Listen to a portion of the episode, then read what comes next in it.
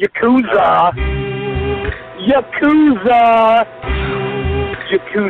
Radio.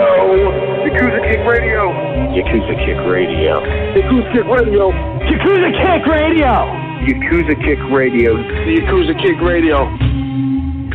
This is the Bulldozer, Matt Tremont. And if there's one place to listen to on the internet every Thursday, 9 p.m., Yakuza Kick Radio. Tremont says so. Who wants some? God help us, Jesus! God and baby, Jesus! Help us. Ladies and gentlemen of fucking America, this is Danny Havoc, and you have been listening to, or possibly are intending to listen to, the Yakuza Kick fucking radio. Fucking, yeah! Yakuza Kick radio. Hell fucking yeah! My name is Justice Payne, and you are listening to Yakuza Kick Radio. You're coming to come on Thursday night in California! This is a brotherhood, and we all stick together.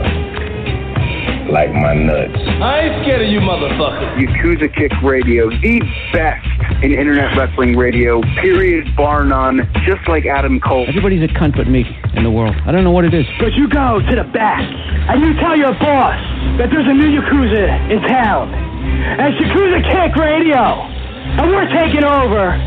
Yakuza Kick Radio has risen from the acid of bad internet radio and become the premier place for any independent professional wrestler to stop and record their voice. The shit is bananas, bitch, bananas. Well, this is Mr. Insanity Toby Klein, and if you're not listening to Yakuza Kick Radio, then you're weird.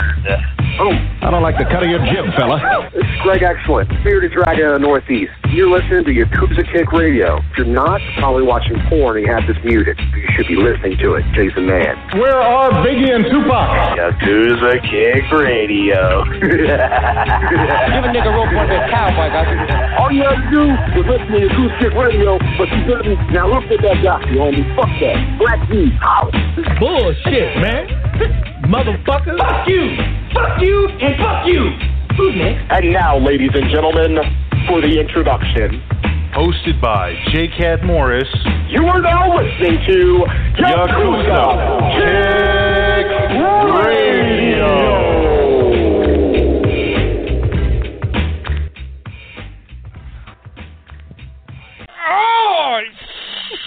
shit! How about them fucking Niners, man? Week one of football season, what more could I hope for? They had us completely counted out. They had us predicted to lose every fucking game of the season, every single game. Actually, that was a straight-up headline that said the 49ers are predicted to lose every game. We were starting the season off favored, with the other team favored to win each matchup. We were at home first game. We were considered the underdog. And look, our quarterback situation has obviously been pretty fucking up and down, and not knowing who was going to be what and all of that stuff. But we went in Monday Night Football and fucking shut out the fucking St. Louis Rams. That's a difficult thing to get used to, St. Louis all these fucking years. I know they were LA at one point, but I mean, you get used to this shit, St. Louis Rams. So fucking LA Rams, I don't give a fuck where they're from. They still got shut out on Monday night. And look, I know it's the Rams because now this is the next thing they do. But motherfuckers hate to give credit where it's due because, you guys aren't going to fucking win the game. You're not going to win the game. Not only do we win the game, we shut motherfuckers out. We take Todd Gurley, who is one of the best running backs in the league. When people were going down the line picking fantasy, football players, a lot of people wanted Todd Gurley as their fucking number one pick. I mean, if you had number one pick in the draft, a lot of people would have jumped on Gurley. So the fact that we went in and shut that dude down to like 30-something yards, it's fucking badass. I don't care who you are. So, then the next thing is it's just the Rams. And, they had Case Keenum or whoever the fuck. I understand. But, look, our defense looks fucking ferocious. We I mean, seriously, we looked fucking beastly on defense. We shut them down completely. The motherfuckers couldn't breathe.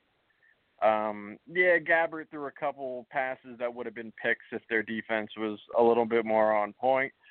And look, we're playing Carolina next week, so, you know, it's not going to be the same game, that's for sure. Much more high-powered offense, you know, defending NFC champions, what can I say? So that's is what it is. So, yeah, I mean, I'm not going to talk too much football. Like I said, a completely revamped way of handling the football thing this year. I'm going to go into the picks are all going to go on the group page. And as I said, I was going to line myself up against my girl, my daughters, the whole nine, and, you know, see who comes out on top as far as the, you know, week-to-week picks. Week one came out, and kind of as expected, I was beat by a 7-year-old. Both Nina and one of my twins, Crystal, she well, she's actually not 7 yet. She turns 7 next month, so we're talking 6-year-old. And she went 11-5. You know, fuck. I went 10-6. So you know, not too bad, but fuck, man, it shows you no matter what you know or you think you know. You know, you get beat by a 6-year-old. So that's what happened. Jada came in 9-7, and Mary Jane came in at 8-8. So, yeah, it's going to be fun throughout the season to continue doing this. And like I said, tomorrow those picks will be up on the group page.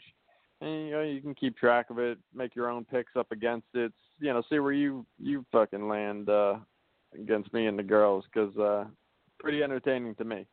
The other just real quick thing I want to mention, man, is poor fucking RG3. This dude is fucking pretty much done. He got knocked the fuck out. He's out for, I think, 8 or 10 weeks or some kind of crazy shit. He's going to need fucking surgery again. That fucking guy, man. Talk about like a guy with a ton of fucking talent and just couldn't keep it together. I mean, just injury upon injury. You know, all of that talent just didn't amount to shit because just couldn't keep him healthy. I mean, I guess it's partially a team not being able to protect him. The dude was getting fucking injured in preseason, you know, on the Redskins, and it really, a lot of signs were pointing to them just kind of feeding them to the Wolves. Yeah, I think the management didn't like him much, and, you know, things started to go in that direction where it was just, man, he didn't stand a chance. And, yeah, I thought Cleveland was really going to be like a rebirth for the dude, and he was really going to blow shit up over there. And, unfortunately, fucking week one and out. So back to the drawing board for Cleveland as usual. Yeah, poor guys. What the fuck? So, yeah, that's pretty much all I got as far as the football thing. So yeah, that's that. Well, shit. I guess all right. Let me get into this now. If anyone is listening to this podcast because they're looking to hear their name, you might as well just turn this podcast off and go fuck your mother, because I'm not going to put you over. Basically, I'm going to talk about the situation and reiterate my feelings on things, but I'm not going to be putting anybody over and announcing their bullshit name. You know what I mean? So if you're looking for that, that's not going to happen. However, let me go back into this whole situation. Now, last week on the show, I went into my feelings on the whole dicks out for Harambe and the whole Harambe situation and everything, and how ridiculous I thought it was. And how, to me, it was just a shitty joke to begin with, and the fact that what happened to begin with wasn't really a laughing matter. Believe me, I fucking love raw comedy. Funny is funny, and I've heard really fucking crazy ass jokes on really sensitive topics, but because they were done well and it was done by a fucking comedian and not some jerk off with a meme on Facebook, shit was fucking funny. The fact of the matter is a lot of people now, it's just a bunch of edgy, well, want to be edgy hipsters which they just try to say the most offensive thing in the world, and they try to run with it. And they get off on trying to offend people. So it is what it is. But, you know, I posted my whole situation on it, my thoughts on the situation last week, and pretty much, you know, stated how, like, I'm done tolerating this shit. Now, let me explain something about Facebook. Facebook is something where, oh, man, I have so many fucking quote-unquote friends on there. It's such a loose term. But I think I've gotten rid of most of that now. But for a long time, I had a lot of people that I didn't even fucking like on there.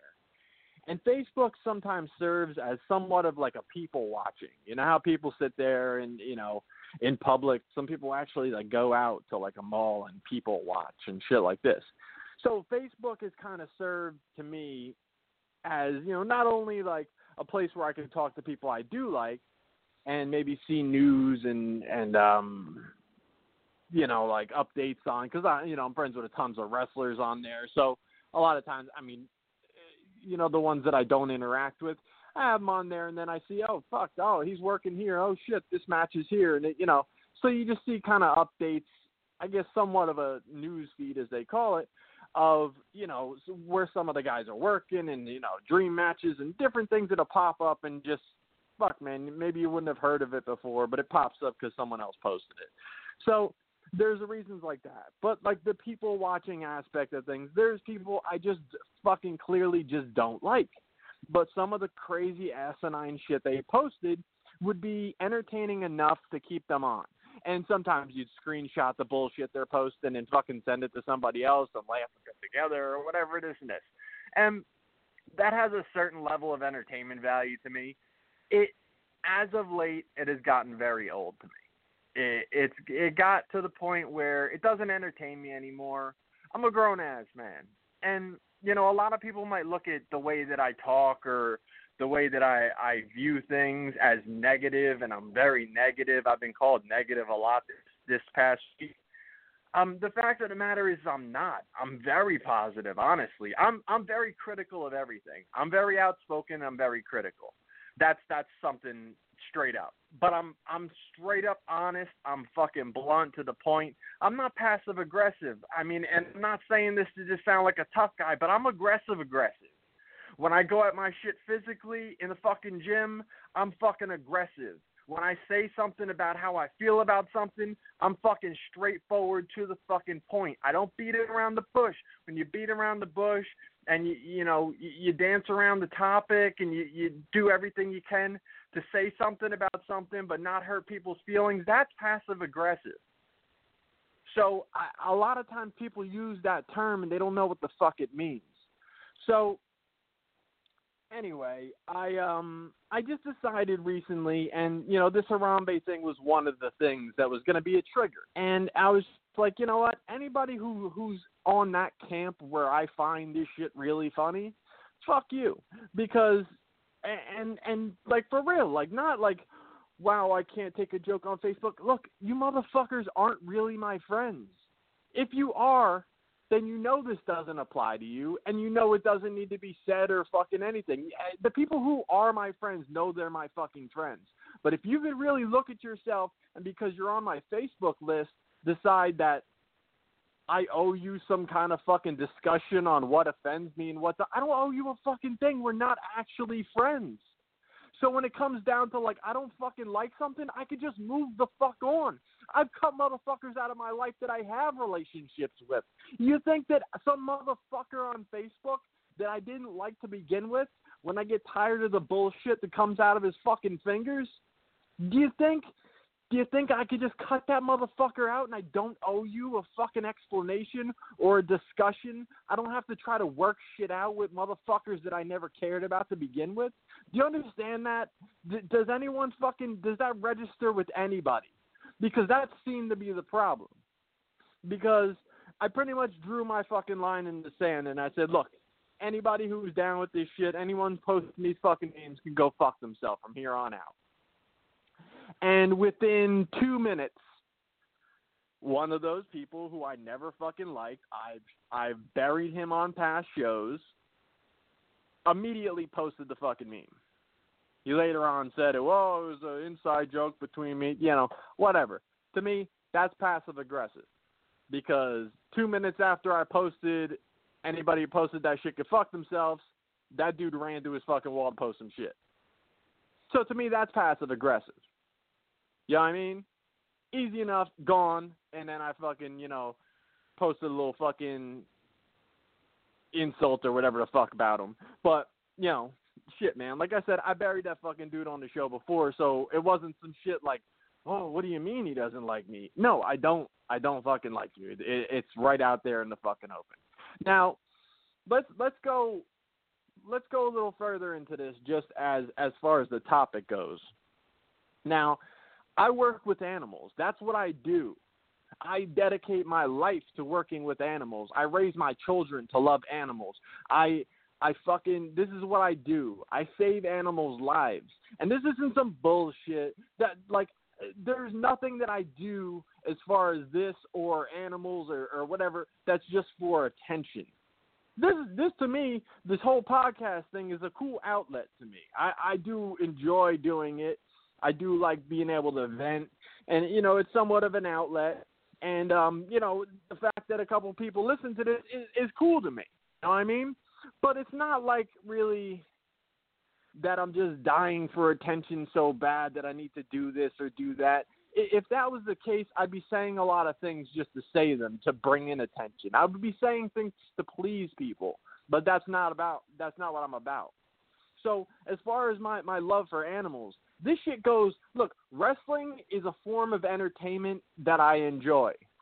But if it came down to my passion for animals and the amount of dedication I put in, day out to fucking saving animals' lives and being all about that, if it came up where wrestling is all about motherfuckers who don't care about animals, and then there was what I do, well, then I would never watch wrestling again. I'd never be involved with anything wrestling again, and I would never look back or miss it or feel bad about it. Wrestling is a form of entertainment. So there is no fucking comparison as far as my level of importance or priorities on which one I care about or whose fucking opinion I'm going to side with. It is what it is, dude. Before, during, and after wrestling, I work with cats 6 days a week. This is what I do, man. Every day I deal with life or death situations with cats. And I've made a giant fucking impact and got thousands upon thousands of cats fucking homes. Hundreds of cats that never would have left the fucking shelter if it wasn't for my influence in their life. That's what the fuck I do. So I don't give a motherfuck if you don't like what I do. I don't give a motherfuck if you don't like my opinion. You can suck my motherfucking dick. Because when it comes down to it, this is my fucking passion. And there's one thing that you can't say about me. You cannot say that I'm fake, because I'm straight up, I'm fucking in your face about exactly how I fucking feel and what I'm about. Ask me any fucking thing honestly, straight up. Try that shit. Try that shit with me where you fucking ask me some honest opinion about fucking anything. And I'm going to tell you straight up how I feel. You know, I get these motherfuckers, and look, I'm going to point out a couple of situations as far as the people who came out of the woodwork that supposedly hated me so much. One of these little motherfuckers, I had invited to my fucking house. We went on, you know, because the dude weaseled his way into fucking, into cars as far as, like, taking a trip to wrestling shows with us. And I wasn't the driver or anything like that, but he became a dude that had a car, didn't feel like driving it, decided to just catch a ride with us. So it was cool. Fucking whatever. And he lives, like, close enough around here where, like, right near my fucking house, right? And he's a little young-ass kid, too. Like, I mean, he's over 18 or, you know, no crazy shit like this, but, you know, he's a little young-ass kid. So now, this kid rode with us sometimes and this. And the dude would be like, hey, you mind if I come over and watch the WWE pay-per-view on fucking Sunday? I'm like, sure. I had the motherfucker over. I fed the motherfucker dinner.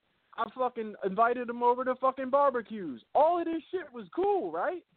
And then all of a sudden this shit come down and he comes out of the woodwork as one of these motherfuckers that can't stand me. It's like, whoa, okay. That's one of these fucking dudes. See, people call me negative and people say a bunch of shit about me as far as what the fuck I'm about, but this is one of the motherfuckers that jumped on Team Dickhead. You know what I mean? So it ain't shit to me because motherfuckers wasn't shit to begin with, but bottom line, you put what the fuck I've done for these people, and it's not all of them. It's not like I have any kind of relationship with any of them, really. But this motherfucker in particular, come on, man. That's some old wild shit. And it's not some long-term friendship. Again, it's a little leech that jumped on some shit in here, and then I was just fucking generous to that dude. I was just fucking nice. And you know, I bust balls and all of that type of shit with the kid, but nothing that would warrant, like, this dude's fucking against me after everything I've fucking done, you know, as far as allowing this motherfucker to come here and do this, and, you know, fucking wild shit, right? Another one of these dickheads, right? Again, no long relationship. I haven't had fucking 2 sentences of conversation with this dude. But this dude at Tournament of Death, he bought a shirt off me, right? And then he fucking, I'm over there and I'm talking to Robbie and everything, and he steps in and he wants to get a picture with Robbie and Maven. Now, his friend is too fucking stupid to work his motherfucking phone. So he's sitting there fumbling with the shit and fumbling with the shit. They can't get the fucking phone to work and this and that. And I got the camera hanging around my neck. So I'm like, oh, yo, I got it, man. So, okay, I don't know this motherfucker. I take the picture, send it to him on fucking Facebook the next day. This is another motherfucker that comes out of the woodwork that can't fucking stand me. You know what I mean? Like, I don't know this motherfucker for shit. But somehow, I've really hurt his fucking feelings along the line. I don't know how the fuck that happened. But I didn't do shit to him. So, it is what it is, man. And you know, the bottom line as far as I'm concerned, because a lot of motherfuckers talked a lot of crazy wild shit, I'm going to tell you, look, I've been going to wrestling on a steady basis, and honestly, recently, not nearly as steady as I used to, but starting 2001, I was going to wrestling shows. So, I mean, we're talking, you know, 15 years, like pretty fucking solid, like, you know, 15 years, right? A lot of those years I was an alcoholic and started shit and said wild shit and this and that and started, you know, look, man, you know, I went through those fucking years where, like, I had to do damage control. Like, in the morning, like, I'd have to fucking check my Facebook and all this shit and be like, who the fuck did I start shit with last night? Like, what the fuck? Because I would get blackout drunk and shit, right? Well, I've been sober for over 3 years, and that's another reason why I'm beyond fucking confident about my feelings and about the way that I carry myself, because I'm fucking proud of myself. You know what I mean? I fucking work. My kids fucking love me, and that right there means more than any one of you motherfuckers ever will. Ever fucking will.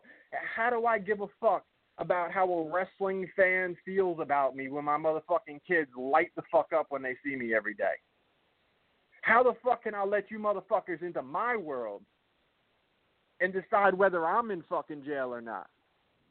Well, my fucking kids light up every time they see me every day.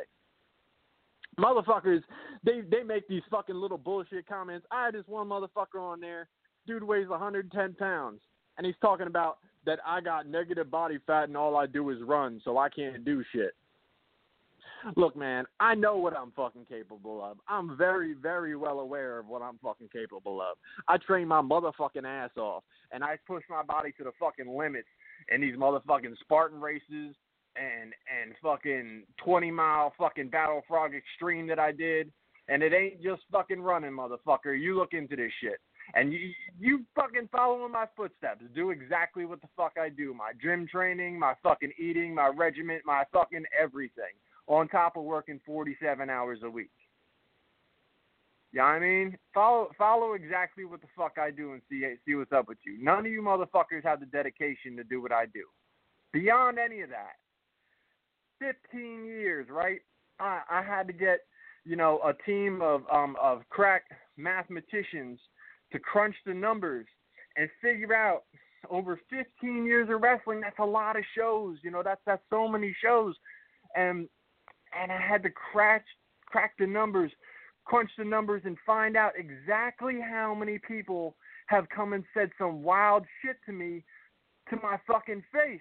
And so after many hours of calculating, and I was using the abacus, and I was, you know, I mean, calculators were breaking. I had to go through number after number, and it turns out the amount of people who've talked shit to my face over all these fucking years is 0.0. And that's pretty much where it begins and ends, as far as I'm concerned. That's pretty much all I gotta say. People can feel the fuck the way they want about me, but I'm proud about who the fuck I am. And like I said, man, you don't like what the fuck I'm about? Suck my motherfucking dick.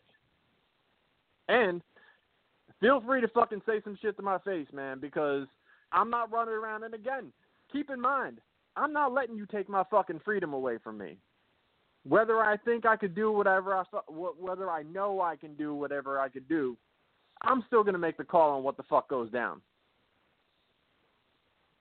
And there ain't a fucking ounce of fear in me. When I seen the motherfucking 10, not even, maybe 10 people tops who jumped on Team Dickhead, not a one of them is kicking my ass. I guarantee fucking you that. And I know people go out of their way to go, oh, he knows where I'm at. Let him come find me. Dude, I ain't fucking Batman, first off. It's never, ever been my job to go and fucking beat down motherfuckers who I don't agree with. You can just fuck yourself. It's as simple as that. I don't have to go find you and enforce some shit. I don't have to do a motherfucking thing. But I know if you're in my fucking face, all of that kind of crazy shit isn't going to go down. I'm positive of that. I'm just fucking absolutely positive of that. But it's all good, man, because, like I said, I got no shame in my game. Nothing I'm doing on my end is something where I go, man, I shouldn't have done that. You know, fuck, I shouldn't have said that. I used to live that life. I used to live that life on a regular fucking basis where I had to make a lot of fucking apologies. There's a lot less of that going on these days. Definitely, I'd say not much of it at all, because I'm very proud of the fucking man I've become. And that's that. Now, you know, again, on the subject of animals, this kind of came, and, you know, I had just gotten tired of letting these motherfuckers be in my news feed, be somewhere where I had to read their bullshit. So it just got to the point where it was like fucking gone, man. And it's funny because people call me negative. But what was I doing to begin with? I might have been doing it in an aggressive way by telling them to fuck themselves on the way out, but I was removing people who were being negative off my motherfucking radar. So I never had to read their bullshit again. I seen some shit that I didn't like, and I removed them, so I never had to see them again. And, you know, I had some people hit me up. Oh, I thought we were cool. Look, you know, it was just a joke, and it's not hurting anyone. I said, good, man. Well, bye. Take care. You know, it's all good. It's just people don't get it, man. To me, you know, animals die all over this fucking country every day by the hundreds and thousands, and a lot of people don't give a fuck. I'm one of the people who do give a fuck, and I make it my fucking business to try to make a difference. Now, you know, I'm not these outreach motherfuckers that are running around and starting campaigns and doing this and doing that. And, you know, a lot of those different things stand for good things, and that's great. But I could figure out how to tolerate to go on in front of me. I choose not to tolerate motherfuckers who just talk shit about animals like it's the fucking game. Now, also, like, on the horizon of me making this decision that I'm like, fuck that. And this was just happened to be, like, one, like, pinpoint thing. You know, like, if people are, like, just posting on Facebook and shit, you know, fuck cats, I hate cats, there's no way they're going to be my friend. Like, I'm not going to, and, you know, again, the word friend is crazy. It just happens to be what they call the person who's on your Facebook list or whatever. But I'm not going to have that person on my list. There's dog people and cat people. I understand. Maybe cats aren't, you know, everybody's favorite animal. But if someone's being outright vocal about despising cats, how the fuck am I going to keep them on my Facebook? It's not, oh, it's the internet. Lighten up. Don't be so sensitive. No, dude, I don't fucking know you. So anyway, on the horizon of me making this decision, this was just something I wasn't willing to tolerate. I was just like moving on from motherfuckers who were thinking like that. You know what I mean? And this is the funniest shit on the planet to them is this fucking running joke. So on the horizon of that was I already had planned on fucking Sunday to take a trip to the Bronx Zoo. And one of my main goals is because if anybody out here on the East Coast wants to see probably one of the best gorilla exhibits that I fucking know about, that's the fucking Bronx Zoo gorilla exhibit. And I spent a fucking ton of time there. I probably took like 70 fucking gorilla pictures up in there. It's just amazing. And little did I even know that when I got there, apparently like within the past year, I guess, they had fucking baby gorillas. So they had 5 baby gorillas. They had fucking 5 mothers and the 5 babies. And then, you know, the big silverback and shit in there. And that shit was just fucking amazing. They're absolutely my favorite animal to watch in a zoo. Obviously, you know, cats and big cats and tigers and shit are obviously my favorite animal. But within a zoo setting, tigers are very fucking dominant and territorial.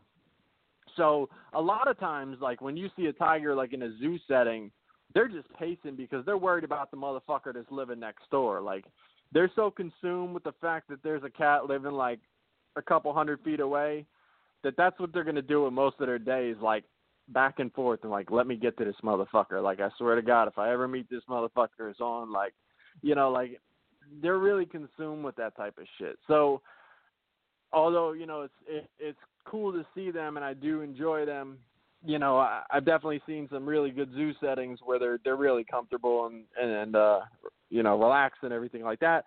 More times than not, that's the kind of the type of setting you're going to see with a tiger in a zoo.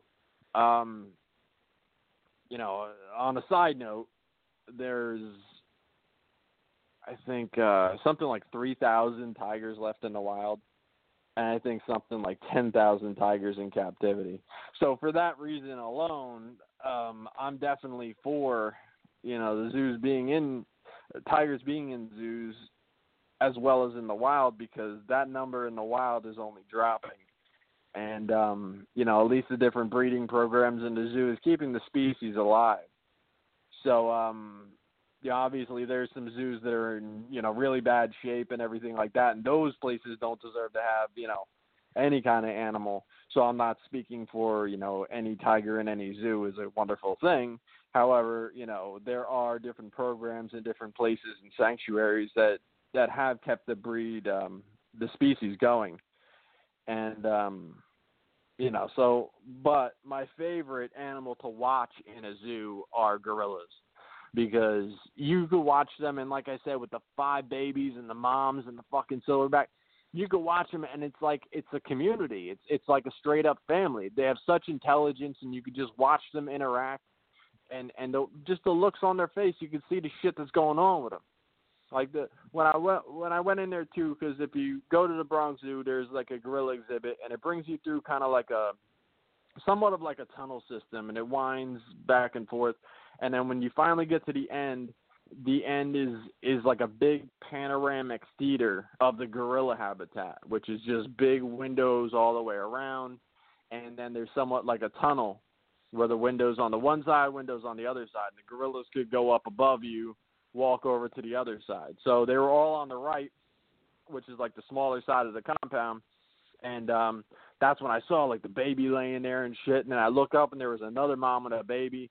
And then like 5-10 minutes later, the big silverback walked up on the big fucking rock, chest puffed out and shit. And then he was like, he must have like alerted these motherfuckers like, we're making a move and shit. Because he decided, yo, we're headed to the other side. He crossed up over the top, and each one of the moms grabbed the baby, threw him on their back. Like, they each just threw the baby on their back and fucking climbed up over to the other side. And then they all just gathered around this big tree. and the babies played like kids, climbing up and down the trees and limbs and swinging around on vines and shit. And, you know, and the silverback just lounged, just straight up lounged up against the tree, just fucking chilling. And moms were just doing their own thing, walking around. Then they started throwing, like, vegetables in there, so they were eating and stuff. But it's just so fucking entertaining and interesting to watch their dynamic. So, again, it solidifies exactly my fucking feelings. And when I sit there and I watch this shit and then go, man, there's someone out there that thinks it's really fucking funny that one got shot and that they can make this fucking... Because, you know, it's fucking human stupidity that got that gorilla shot. Someone fucked up, and the zoo had no choice but to shoot the gorilla at that point. And then you get a whole team of motherfuckers. You get all sorts of motherfuckers that are like, that's fucking hilarious, and here's a meme to continue this joke. I don't get the joke. I don't think it's fucking funny. And like I said, when you watch these fucking beautiful animals and the amount of joy I take in watching them, and just it fucking interests me to a very, very high fucking level. So when I watch that, to think that there's somebody on the other side of that fence that just doesn't give a fuck and takes it all just so very lightly that, like I said, there's so many people who don't give a fuck about animals, far more than actually care about animals. And that's something I deal with on a regular basis. When people drop their fucking dog off fucking half dead because they don't want to deal with it anymore and never took it to the vet. And we have to do what we can to try to save that fucking dog and bring that dog back to an adoptable stage.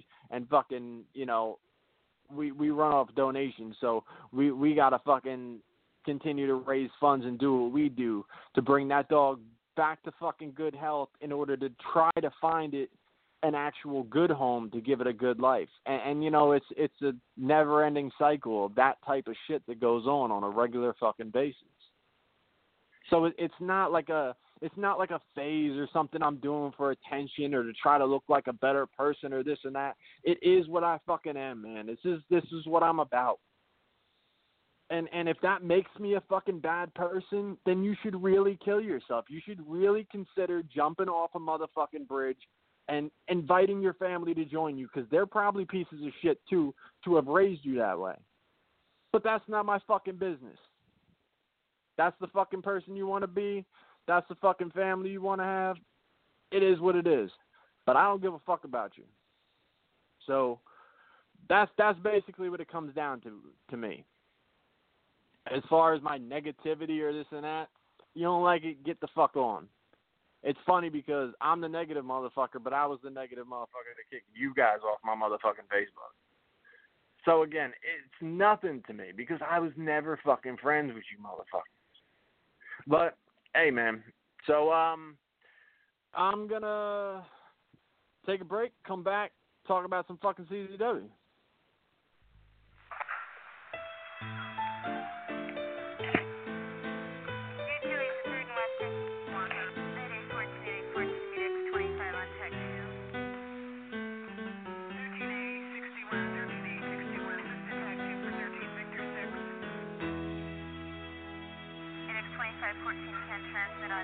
Stuck up behind him, had his hands in his pocket. Took my pistol out, unlocked it. Pulled the hammer back and cocked it. And left his shit all on the carpet. I seen her. I pinpointed my car.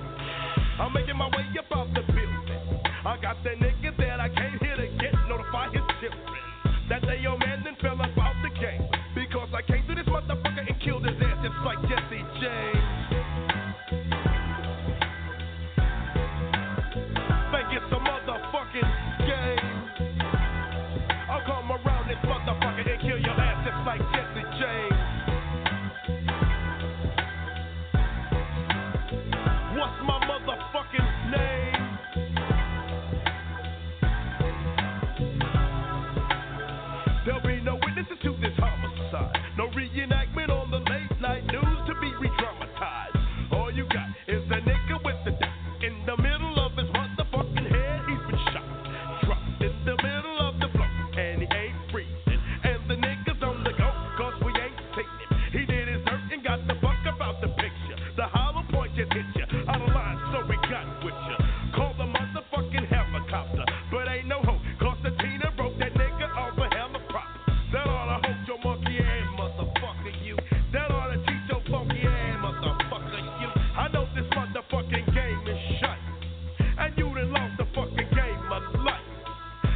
a motherfucking shame.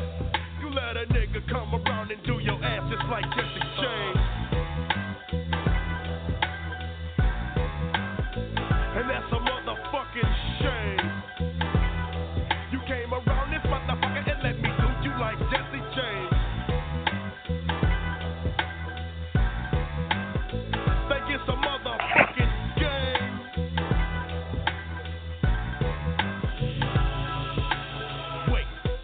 motherfucker got me bent, I got to break. Because this nigga done put his hands all up in my face. He best to chill before I hit him with this mate and catch this motherfucking cake. Cause once I got it blind, then he done with. Because I'm true to myself, fuck the dumb shit. You ain't no motherfucking gangsta G. And when I get about your ass, you gon' realize it just ain't to be. It ain't no studio up in me. And all that bullshit I'm hearing you talk only offends me. And lately I'm under a lot of pressure. It seems to me you can't come through. So yeah, I got the check. I pull my 45 and boom, boom, boom, boom. And right before he die, I boom, boom, boom, boom. I could give a motherfucker about the sentence. I slap your ass up off the hinges, cause I'm screaming for vengeance. Cause life has no meaning, no meaning. We were all born to die, so no scream. Think it's a motherfucking game. I'll come around this motherfucker and cut your ass just like Jesse James.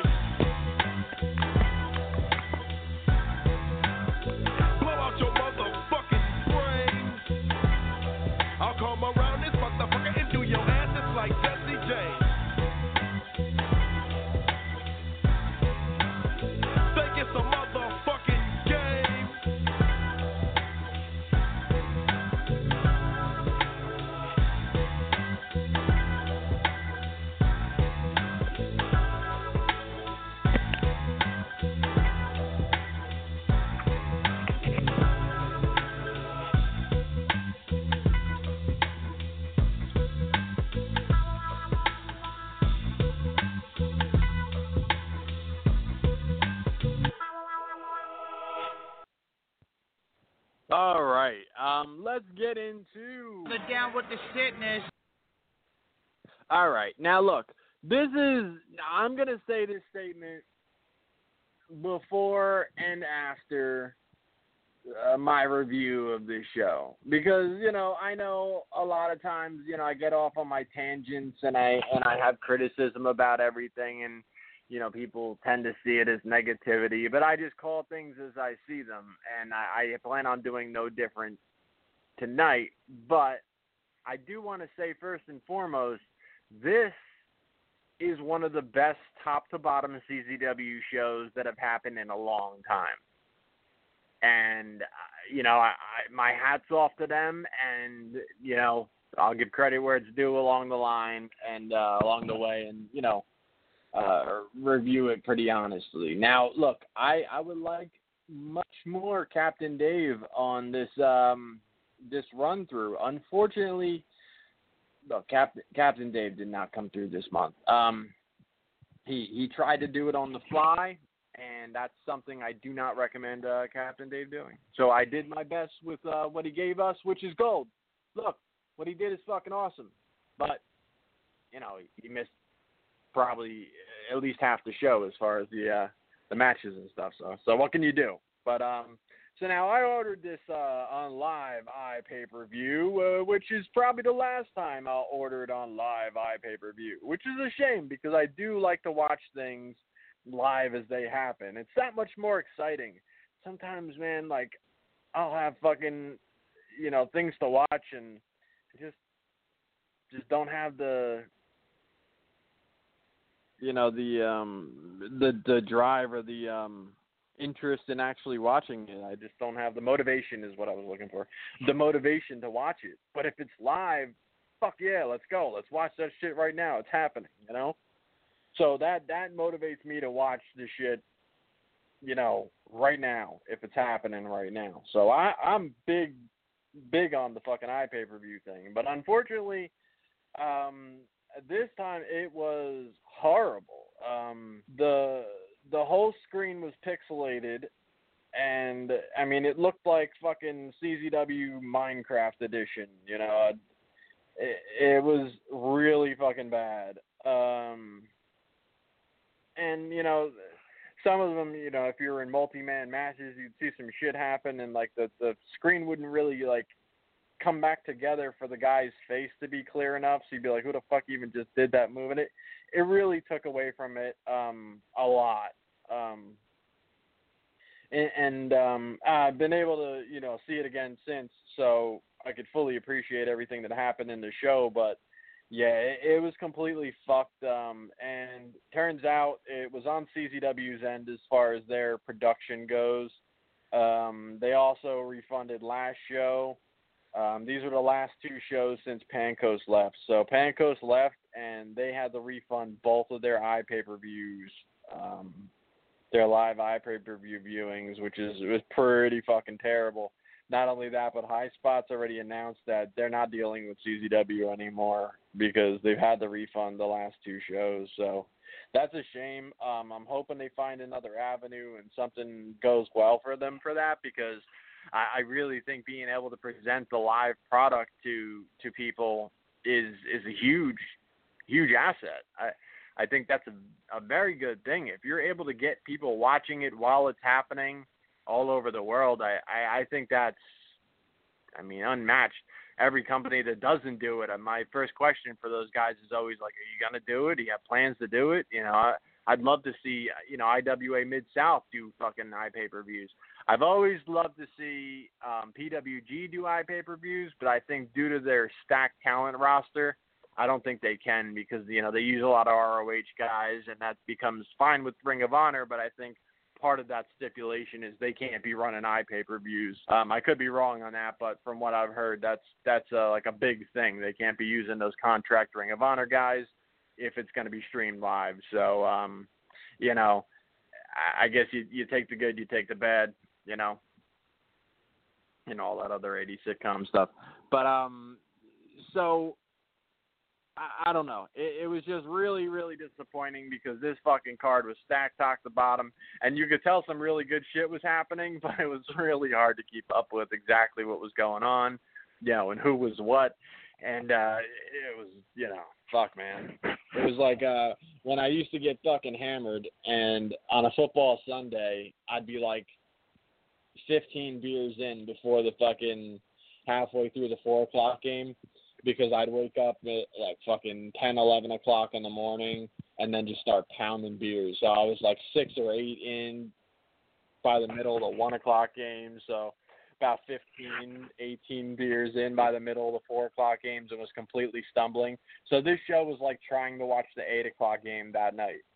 Like, you know, only, you know, mentally I was there, but visually it was very difficult to watch.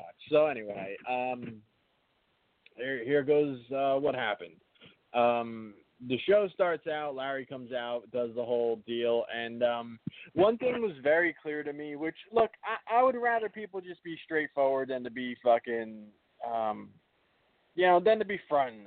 You know, I said it a lot over the years. I questioned DJ on the show about it and everything, and he really went down the road of just bullshitting me and tried to make it something it wasn't, and it's the Chris Cash show, point blank. If you'd like to do something else, fine, do something else. But as far as this show goes, it is and always has been the Chris Cash show.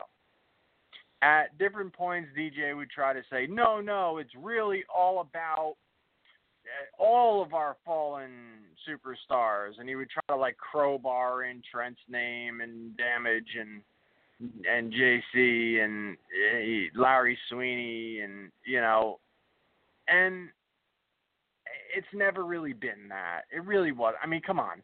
The name of the show is Down with the Sickness, which is the name of the song that Chris Cash came out to. The main event of every show is a ladder match in tribute to Chris Cash being big on the ladder match. Like, come on. Like, dude, don't insult my intelligence. It's fine. You're doing a tribute show for Chris Cash. I don't have a problem with that. But when it's like, then you just kind of mention Trent, and you kind of mention Damage, and you kind of mention JC, except for last, where DJ came out to the ring and announced everybody and then forgot JC Bailey and walked out of the ring until the fans started chanting, JC Bailey And then he tried to play it off like, yeah, I was just waiting for you guys to bring it up. Like, dude, you can't do that on a tribute where you like let the fans fill in the blanks of a dead wrestler. That's not so cool. So this year they really kept calling it like the cash show. And it wasn't until Maven Bentley came out probably like four matches in and he started talking. That was the first mention you heard of JC and Trent and Damage. And no mention of Larry Sweeney. So, again, you know, it's just – and I know he didn't have, like, a long, illustrious CZW career, but it is a guy who has been mentioned in the past during these cash shows. Just let it be what it be, you know? It just – to me, it's always been, like, an insult to my intelligence and to their honor to say it's about everybody, but there's one match that's clearly dedicated to the one guy. The show's named clearly after the one guy. And, I mean, just let it be what it be. That's always what I've been about. Of course, Trent Acid deserves a tribute show. Unfortunately, it's being done by somebody else who had way less to do with Trent's career. I know Zandig's supposed to be involved. I guess we'll see what happens with that because Zandig's kind of been MIA. I have a feeling he'll show up for that one, but, you know, just kind of crazy. You know, CZW would be the place to do it. I always thought, not to get off on a whole tangent and stuff about the, Trent, and I'm not going to go into the Trent Cup or anything like that, but Best of the Best should have been named after Trent when he passed. It just should have. I mean, that tournament was so built around Trent and, you know, what he was all about and what he brought to the table. I mean, the first two tournaments were completely about him. The first tournament was Johnny screwing Trent out of the Best of the Best trophy and Winger winning it. You know, Johnny fucking dressed as Winger and fucking screwed Trent out of the tournament in order for, Winger to end up winning it. And then the second one is one where Trent gets it. I mean, you know what I mean? Like, it would have been completely fitting to just name it. And you didn't have to do, like, something over the top. It would have been such an easy just fucking name it after Trent and just be done. And forever, his name would be honored through that tournament existing and being what that tournament has been throughout the years, which in my opinion has been the most prestigious tournament on the Indies, at least in the U.S. The Ted Petty tournament has done some very big things, but in my opinion, they've taken a couple years off as far as, being a top-notch tournament. They've had some tremendous tournaments that you cannot match the talent on some of those cards. I mean, if you had to pick, the top Ted Petty versus the top Best of the Best, I think the top Ted Petty wins. But I'm just saying consistently as far as what that tournament has done year in, year out, I go with Best of the Best, which unfortunately is going to Orlando next year. But I always thought it would be completely fitting to tribute Trent Acid by naming the tournament after him, which was never done. He was also never put in the Hall of Fame. From what I hear or what has been said, that's going down on, I guess, next anniversary show, but it's kind of going to look a little too late either way you look at it. But on top of it, they there's another company running a tournament for him and honoring him, and then come February, you guys are going to go, oh, by the way, he's in the Hall of Fame now all this years later. I mean, honestly, you could even jumped on that shit and put fucking all those guys in the Hall of Fame on this show. You could have put Trent, JC, and Damage in the CZW Hall of Fame on the show that's supposed to honor those guys, but it's not really about that. So anyway,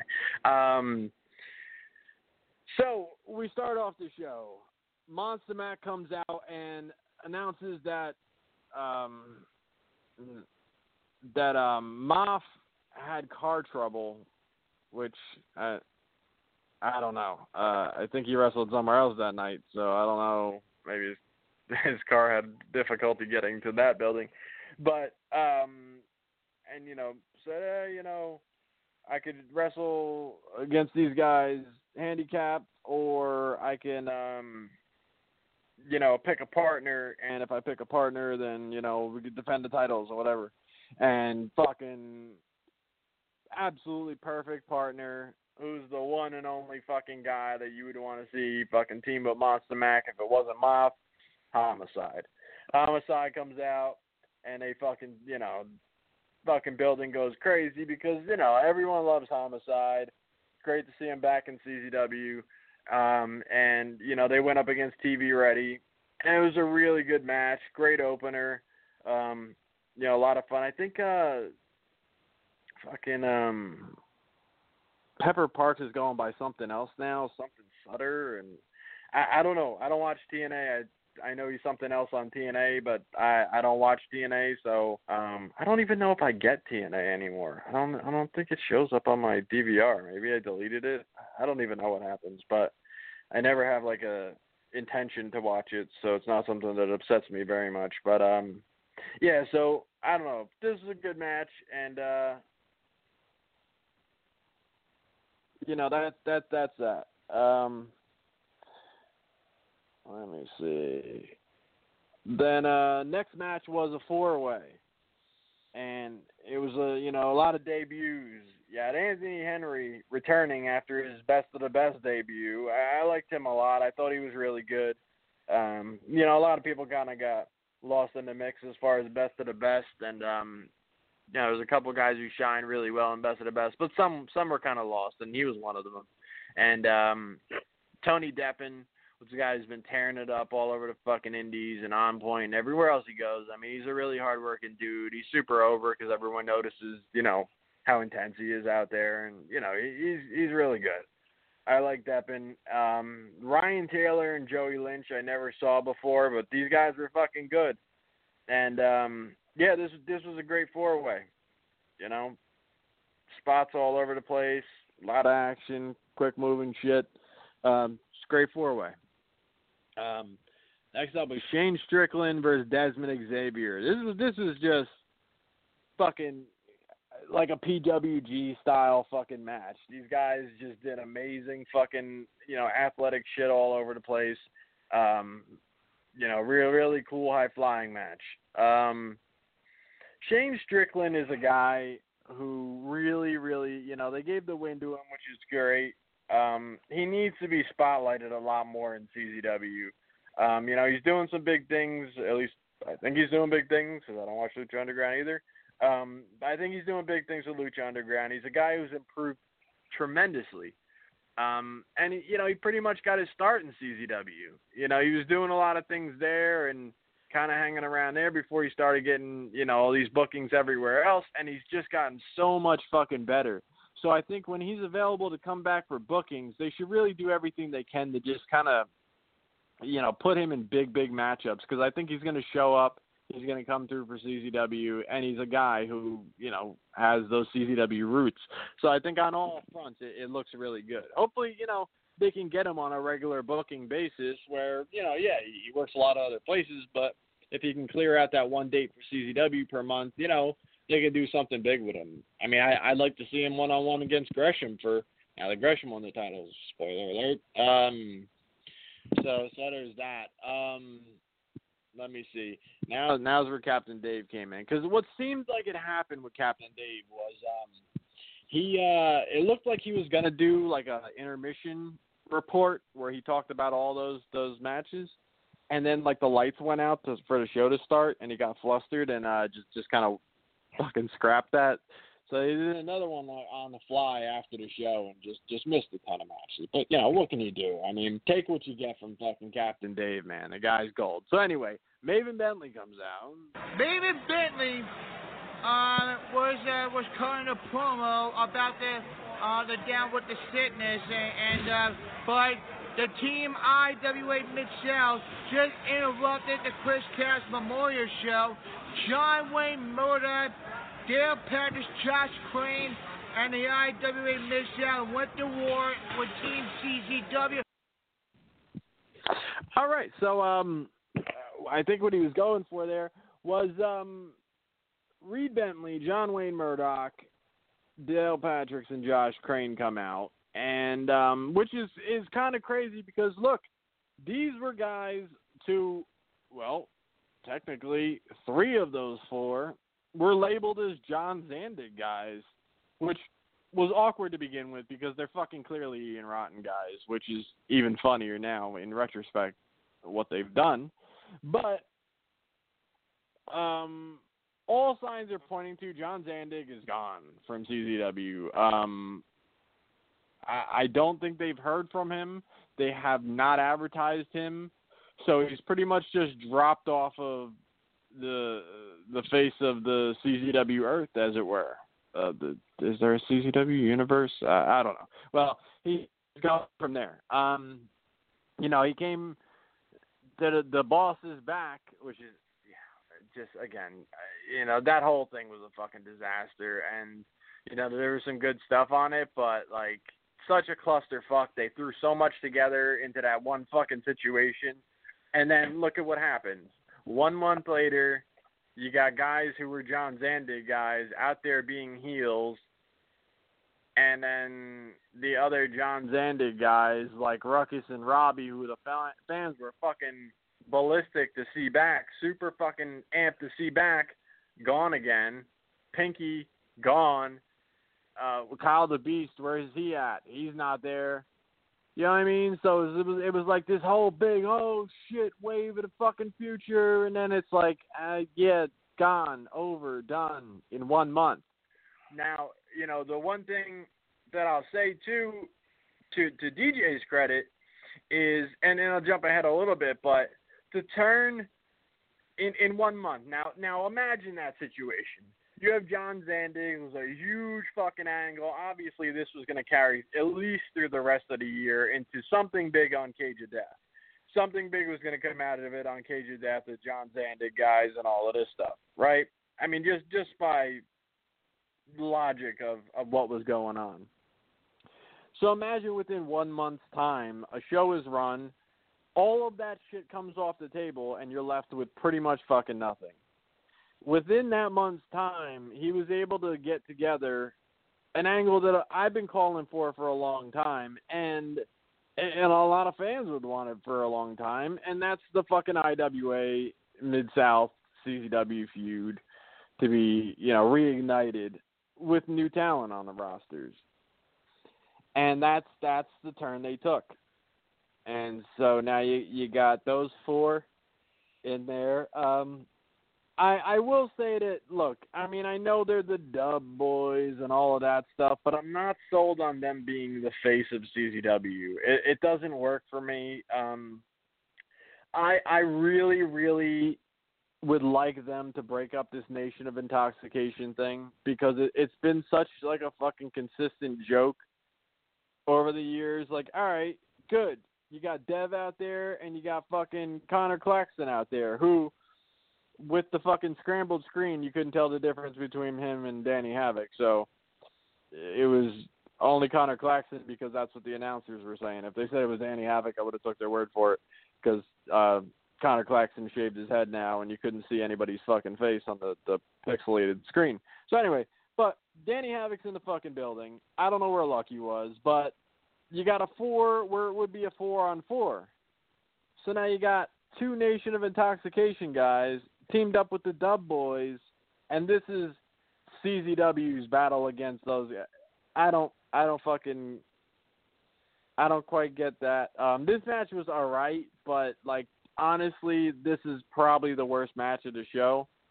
I'm not saying it, like, this was complete fucking garbage, but compared to every fucking thing else that happened that night, this had to be the low point.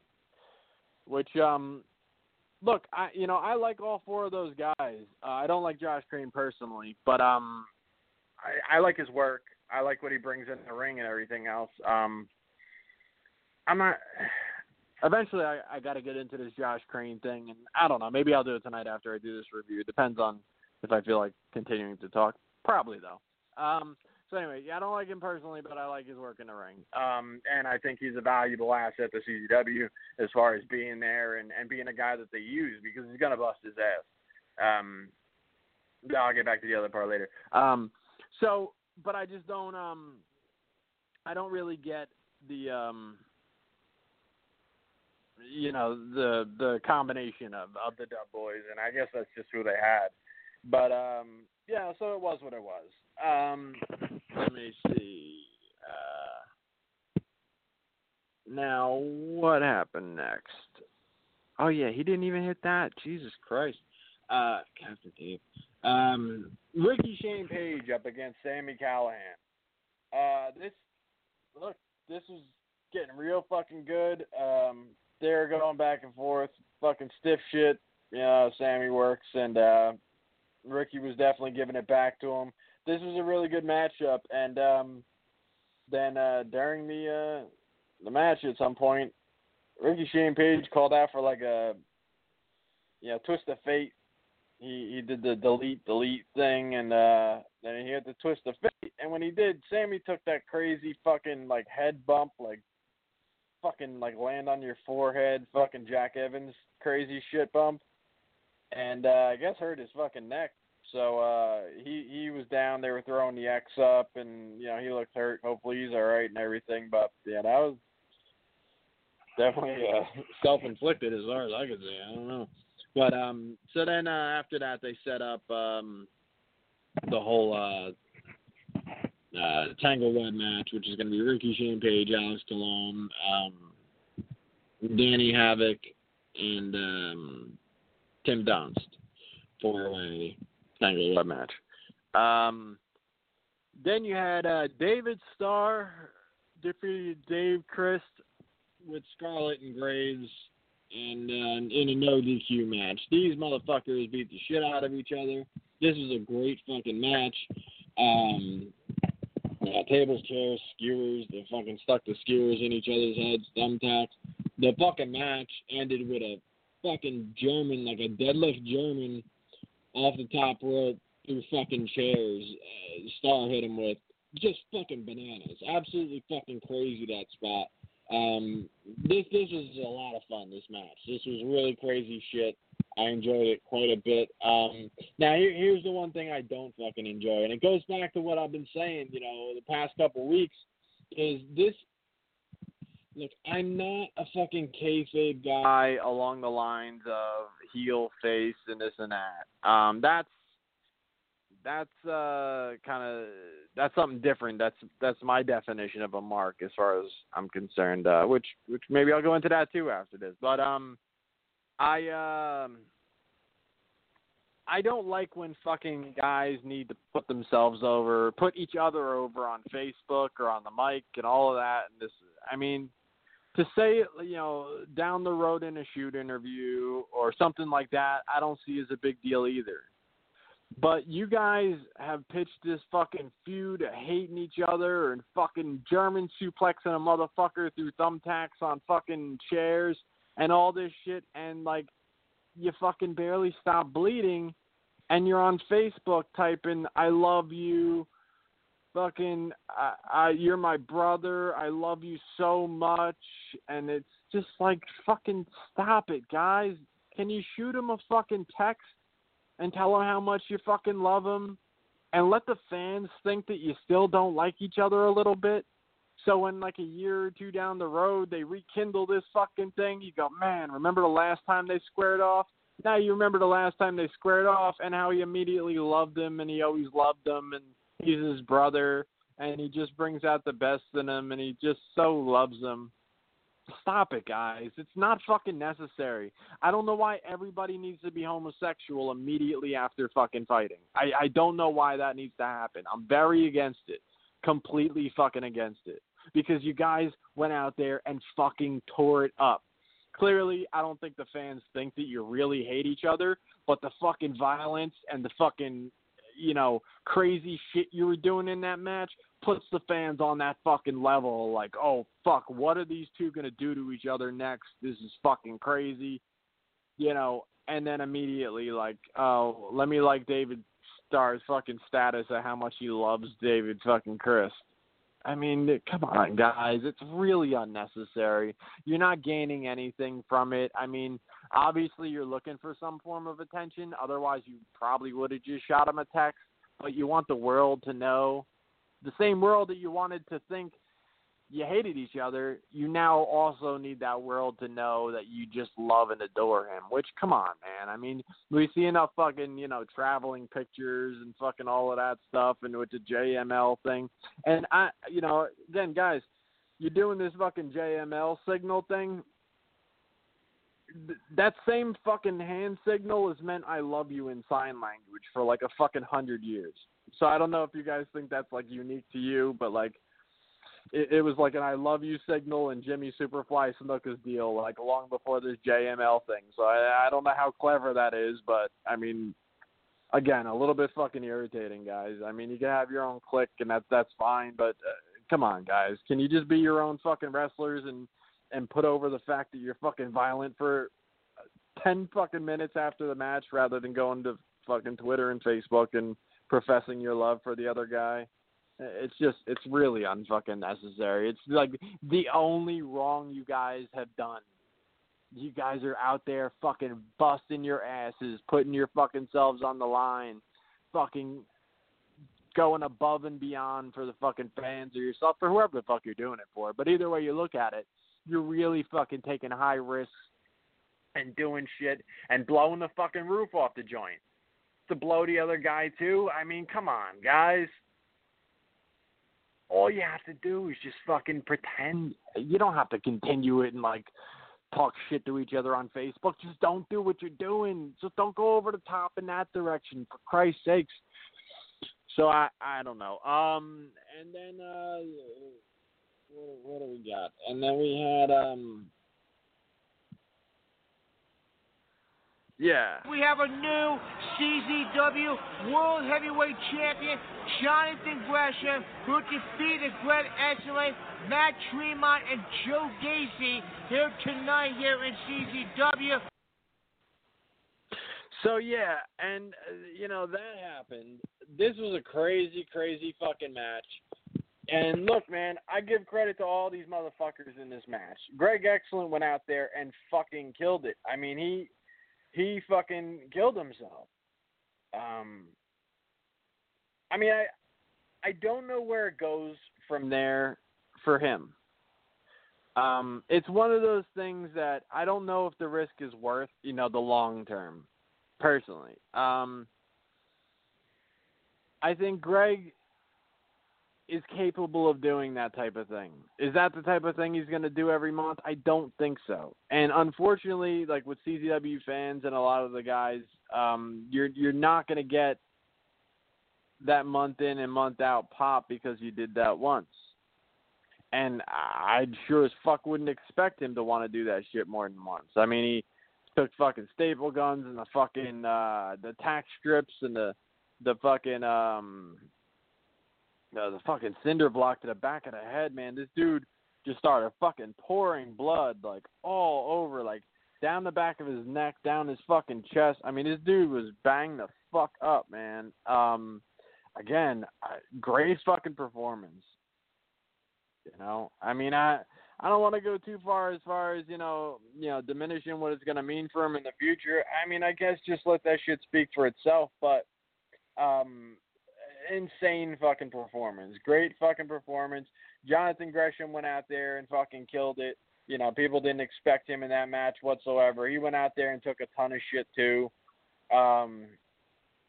And, you know, the whole fucking swerve towards the end was fucking Ian Rotten coming out and fucking, you know, distracting fucking Matt Tremont. And, where the fuck? I don't know what I just did with this clip before. Distracting Matt Tremont and allowing Jonathan Gresham to get the win. And I love Jonathan Gresham taking the title. I really do. I think he's just one of the best wrestlers in the world.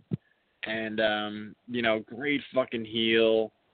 You know, just a great guy to step into that position and be the guy to follow one of the biggest faces in CZW history. Fucking Matt Tremont, you know, had the title for over a year. So to go from that to a guy who everyone, you know, well, not everyone, you know. I mean, the CZW, I don't even know what to call them. The people who buy the shit, you know, buy the face heel gimmick, really, really fucking hate him because he said, you know, he doesn't like death matches as far as he says. But, again, you know, he just fucking did one. But, you know, it left people thinking with the IWA Invasion and Ian there and everything. And the question we made is the year 2003 have been reborn once again here in 2016? Well, ladies and gentlemen, what a surprise to see. And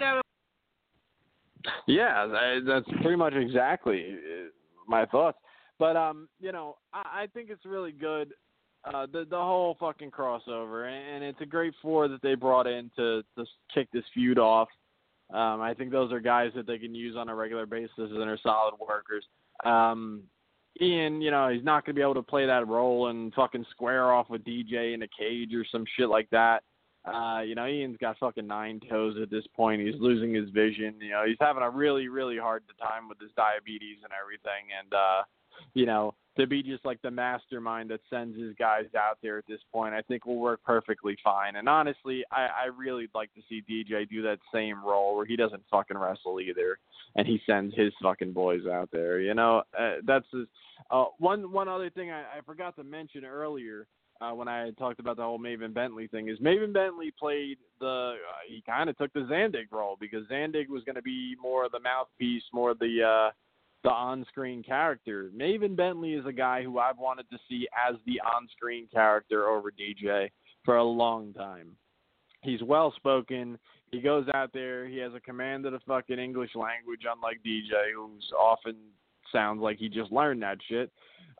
He's able to go out there and fucking get the point across and really sell the product, and he's confident about what he's doing. And it looks fucking good when he's out there and he's doing, his part and playing his role.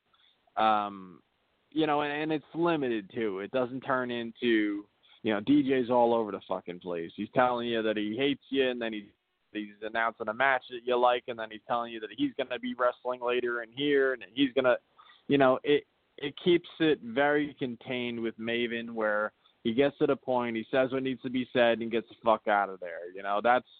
That's what I like. He could be the enforcer, but he doesn't have to be, I'll see you next month in fucking Ohio in an over a barbed wire match after this and then that, and So I really, really like Maven's role, and I hope he's able to, keep doing it that way because, Maven, I've always seen as an asset to be an on-screen role, whether he hasn't wanted to do it in the past or whatever the case was.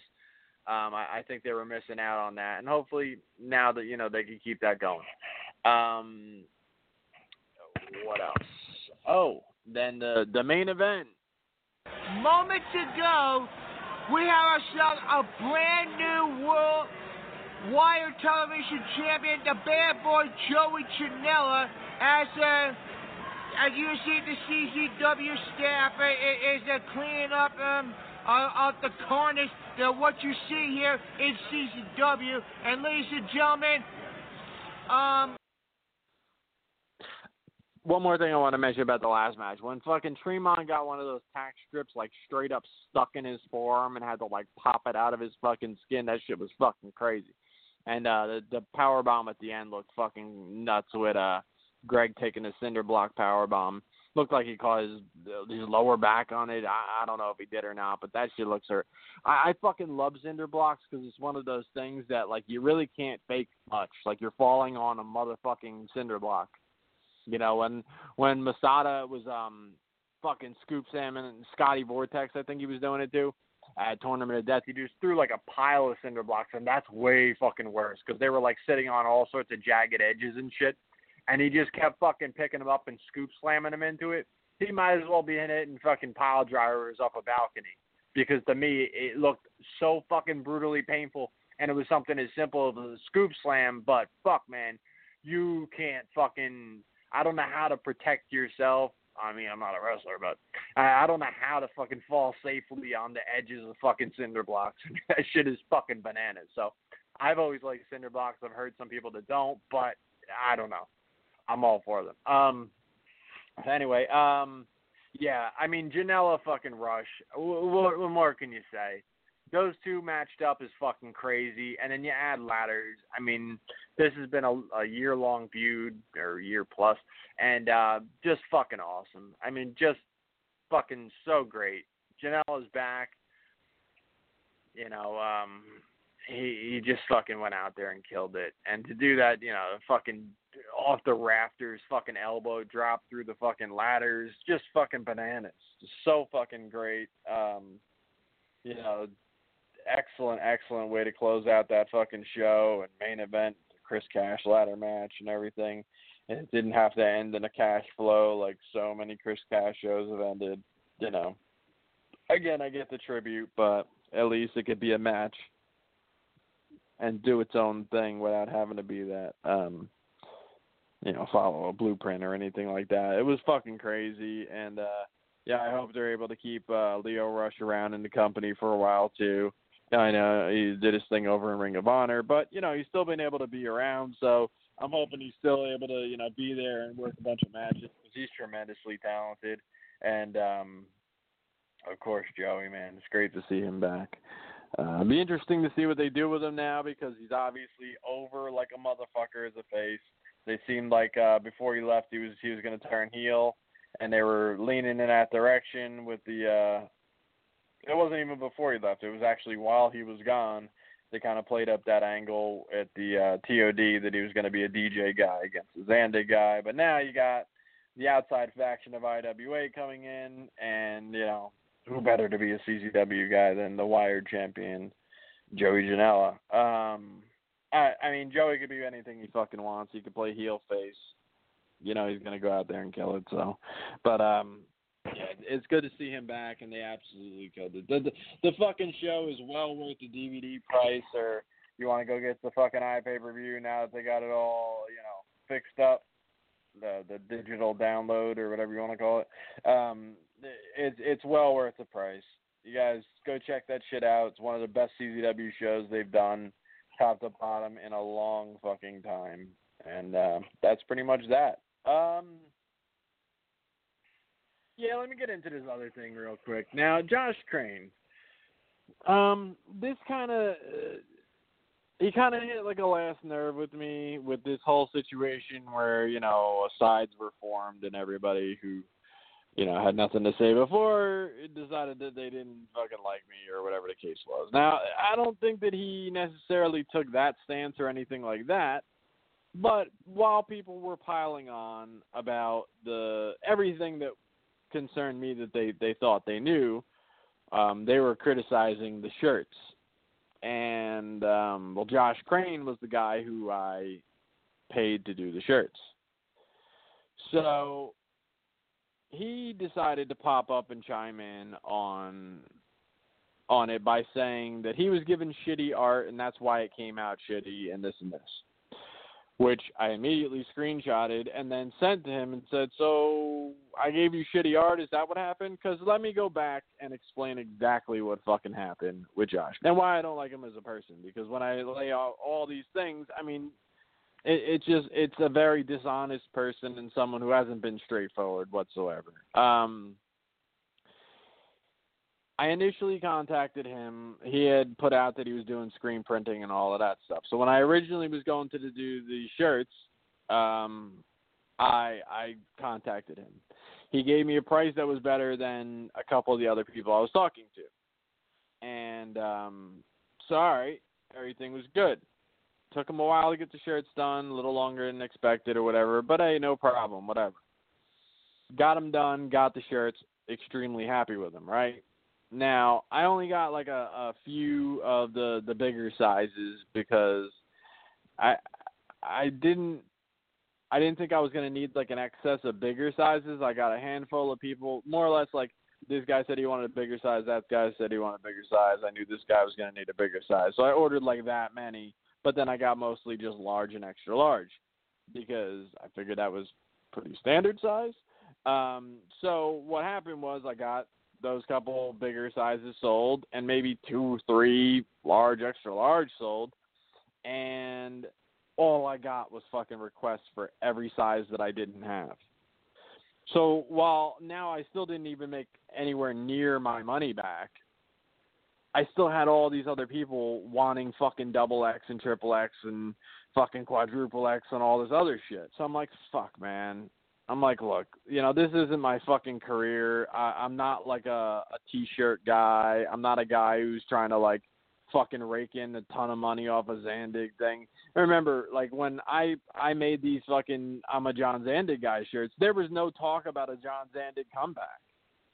This was, like, my fucking statement of, like, look, I'm about the old school CZW. I'm a John Zandig guy. There was so much talk of, you know, revisionist history of what the old CZW was, and it was only death matches and da-da-da-da-da, and all a bunch of bullshit.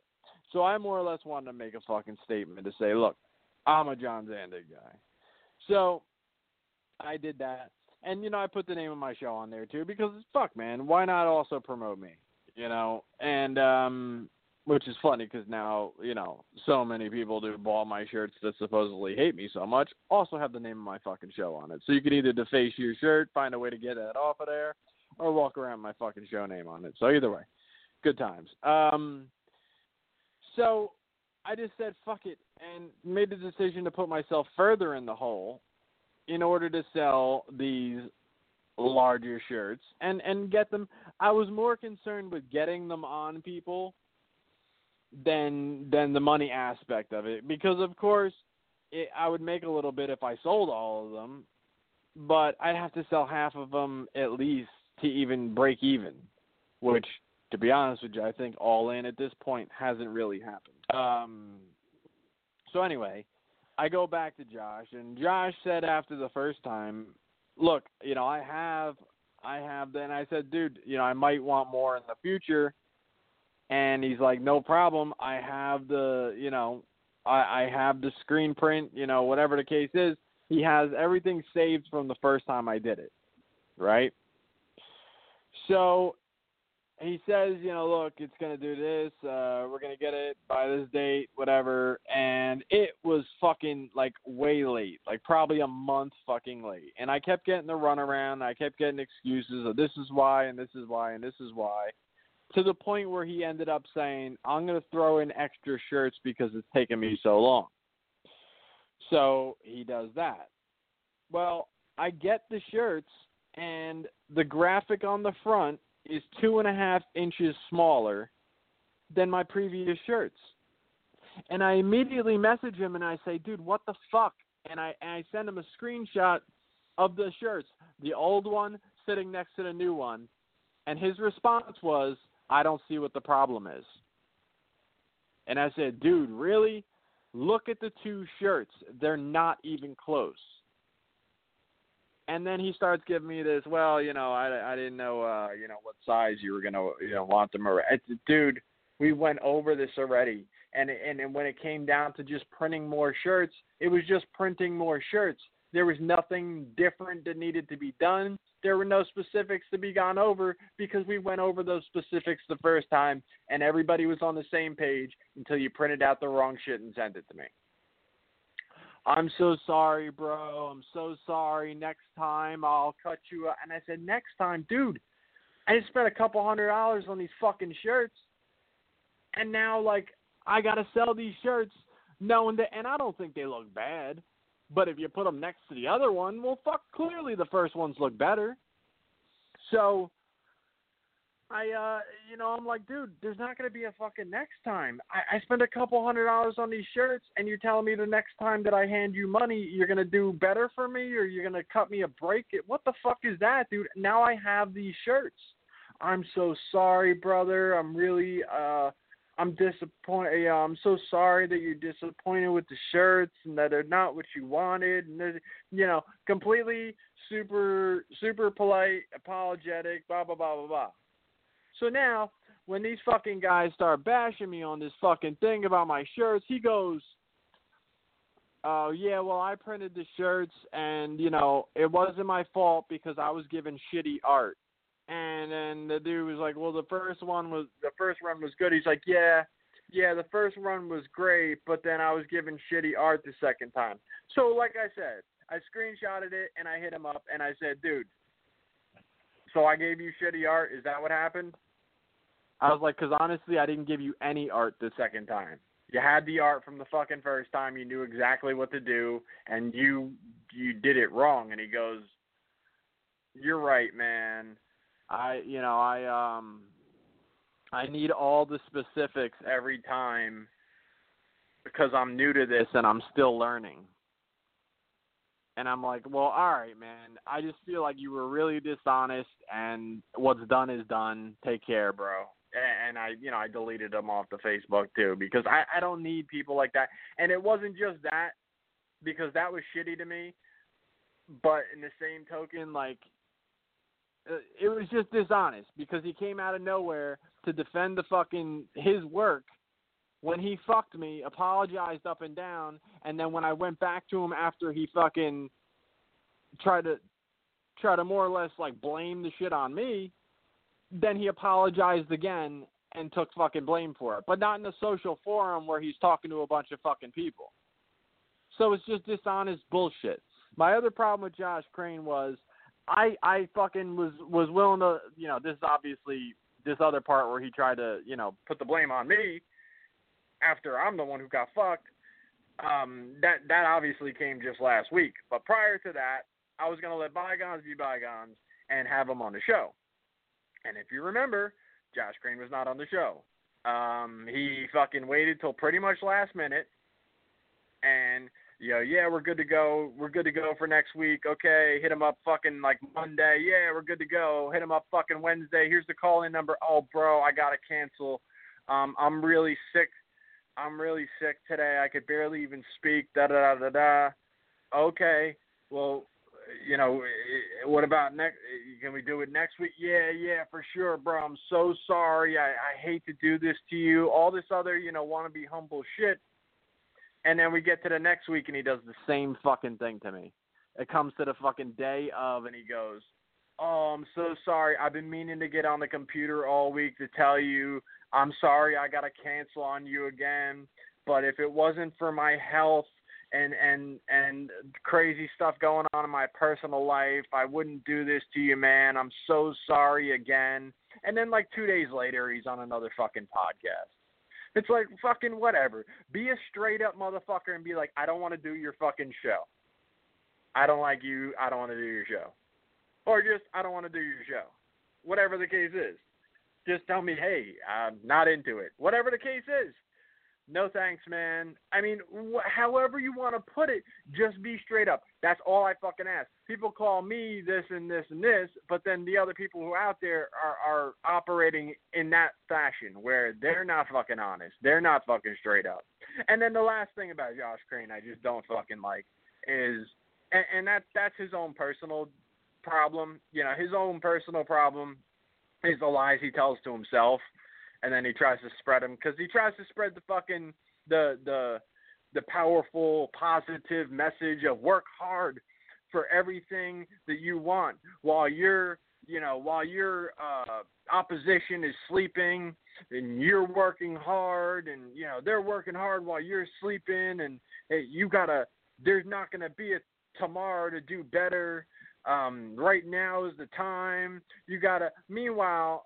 Like, you got to work really hard for what you want. And, you know, and he keeps going on and on about how CZW is where he wants to be and he's doing everything he fucking can. Meanwhile, between Tournament of Death and fucking King of the Death match, he got fatter. And Josh Crane seems to get fatter and fatter and post nothing about working, nothing but fucking working hard status. I'm working hard, I'm working hard, I'm working hard. And meanwhile, he's getting fatter and fatter. So to me, like, I don't like motherfuckers who play the fucking role. You play the role, be the role. You know what I mean? And again, that's his personal problem. That's not my fucking problem if he walks around and acts fake and talks about shit that he's not about. Because I fucking post shit about what the fuck I'm doing and I show fucking results. That's what the fuck I do. But again, I'm just a negative fucking person, so what do I know? You know what I mean? So that's my opinion on him personally. I think between all those things that I just compiled, I just don't think he's a good person. I think he's fake, and for that reason, it's as simple as, again, I'm not Batman. It's not like, no, I'm gonna track him down and enforce what it. Don't get the fuck out. It's as simple as I don't want him on my fucking Facebook. I'm tired of reading his fucking I work super hard statuses. And then, you know, super humble, I'm sorry, brother, no, I really apologize. And then the next time it's the same bullshit. And then he pops up to try to defend his fucking name on something else when he already admitted to being his problem. And I got screenshots of all that shit with him apologizing and taking responsibility for it and then turning around and fucking trying to play the other role.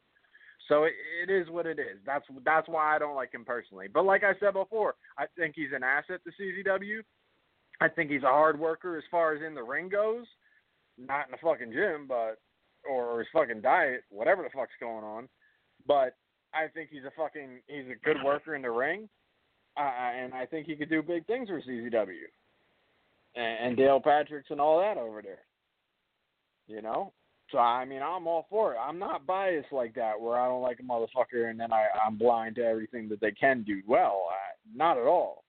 So, but that's why, like, you know, I'm not going to harp on it. You're not going to hear it on a regular basis. But, I mentioned I don't like him fucking personally. And that's my reasoning why. I'm not going to keep harping on it. That'll probably be the last time you hear me say that. Definitely last time I explain it, but so that is what it is. The other thing is I wanted to kind of touch on this Mark situation because I've become uncomfortable with the wrestling fandom. And you know, this is the thing where I think maybe some of the people that jumped on the other side against me and all of that, which, again, I don't give a fuck. But maybe they were hurt by some of the things I've said about wrestling fans, and they fit the bill. But basically what it comes down to is because I've heard a lot of different definitions of Mark and what people think Mark is and their own feelings on Marks and this and that. My personal opinion on a Mark is someone who buys into the face and heel situation. And when a guy like Jonathan Gresham, who's one of the best wrestlers in the world, comes out there, gets on the mic and says the deathmatch wrestlers are trash, those fans, those Marks, go home hating his fucking guts and fucking legitimately hating him and thinking he's a complete piece of shit because he bashed deathmatch wrestlers as a heel on the mic. To me, that's a Mark. Now, I also think that's the same guy. Like, if I was a promoter, I would want fucking all Marks and none of me is what I would want. Because I'm a realistic thinking adult that knows what he likes and doesn't like and doesn't really fall into that just, you know, that lemming mentality and stuff like that. But I you know, I'm going to give you criticism and, you know, maybe some of it can help your company get better, but like a straight up mark, like those fucking people will clap for fucking anything. They will buy best of DVDs that contain all matches that are already on DVDs that they own. Like nothing extra, just piled on a DVD. And then, like, you know, they'll get 10 8x10s of the same guy fucking signed over the years. You know what I mean? And that's valuable. That's where your money comes from. You're not going to get as many, you know, you're not going to get me in my wallet a bunch of times. So I'm not as easy as a grab. As far as I'm concerned, that's what a mark is. And again, for the business and for it to survive and do that type of, you know, revenue, they're way more valuable than me. So, you know, to pander to those people, I completely understand. On the other side of things, I don't like being around these motherfuckers who can't wrap their brain around that this guy is playing the role of a bad guy, and he doesn't really mean that. I mean, if you're the type of dude that's actually going to go home with your feelings hurt because the heel guy said the thing, I don't really value you as a human being to, like, have a conversation with. Like, I'm just not, I don't know, man. I'm almost fucking 40. I can't look at a guy like that and be like, oh, didn't you buy an 8x10 last month? Yep, just fucking love him. Yeah, he's a great. Okay, then. I mean, whatever you want to do with your money, whatever. But it's hard to actually, you know, sit down with that dude and have, like, an even-minded conversation. So that's kind of, you know, where I'm at with that type of thing. I don't know. It's just, I don't know any other way to put it. that's pretty much it. And I think a lot of people that fall into that category catch feelings when you point that out. But I honestly don't think Shindies would exist without Marks. I really don't, because I'll never fucking attend a Shindy show. I've attended a few Shindy shows in the past, but I'll never fucking show up to a Shindy show, a bunch of bullshit talent, maybe one, match at the end or two matches at the end of guys you've heard of and shit like that, and some guy that was in the WWE 40 years ago just to draw people in. I mean, that's Mark Paradise, you know what I mean? Because they'll just clap for whatever. They're not looking for any kind of show stealer matches. They're just happy to fucking be anywhere.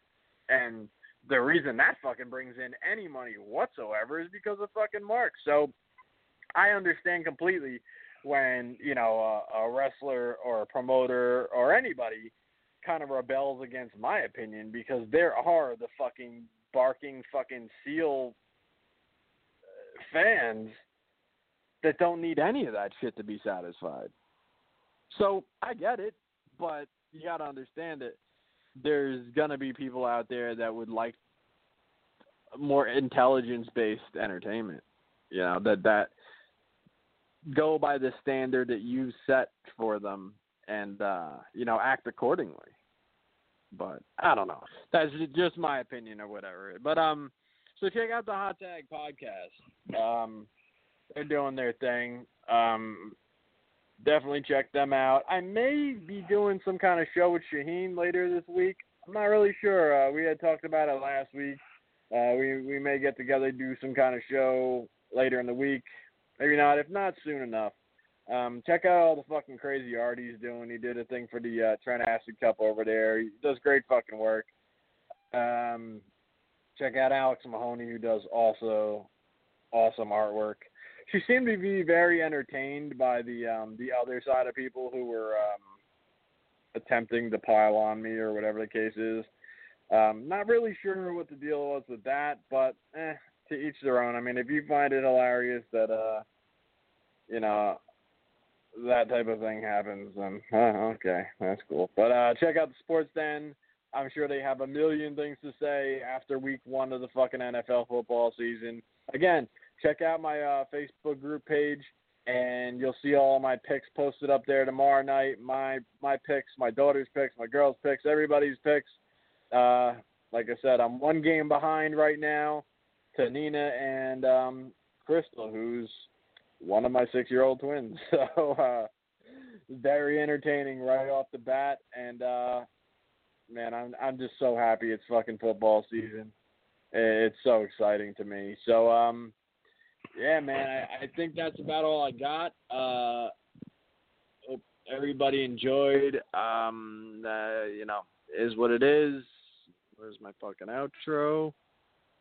And, yeah, I'll talk to you motherfuckers later. Peace. I love all of y'all, and, shit. You're all a bunch of fucking assholes. You've been in the gym, bro. You know why? DJ Hyde, fuck you. You don't have the guts to be what you want to be. You need people like me. I'll listen to your podcast, and I'll find everything out. You know what I mean? You need people like me so you can point your fucking fingers and say, that's the bad guy. So, what I make you? Good. Like Cheese tells me all the time to listen to what you gotta say, because you be blazing people, and I'm like, well, I gotta hear it now. You just know how to hide it. How to lie. Me, I don't have that problem. Me, I always tell the truth, even when I lie. Yakuza Kick Radio. Jesus! So say good night to the bad guy. I'm gonna tell you something straight off the motherfucking press. I ain't coming for no fools.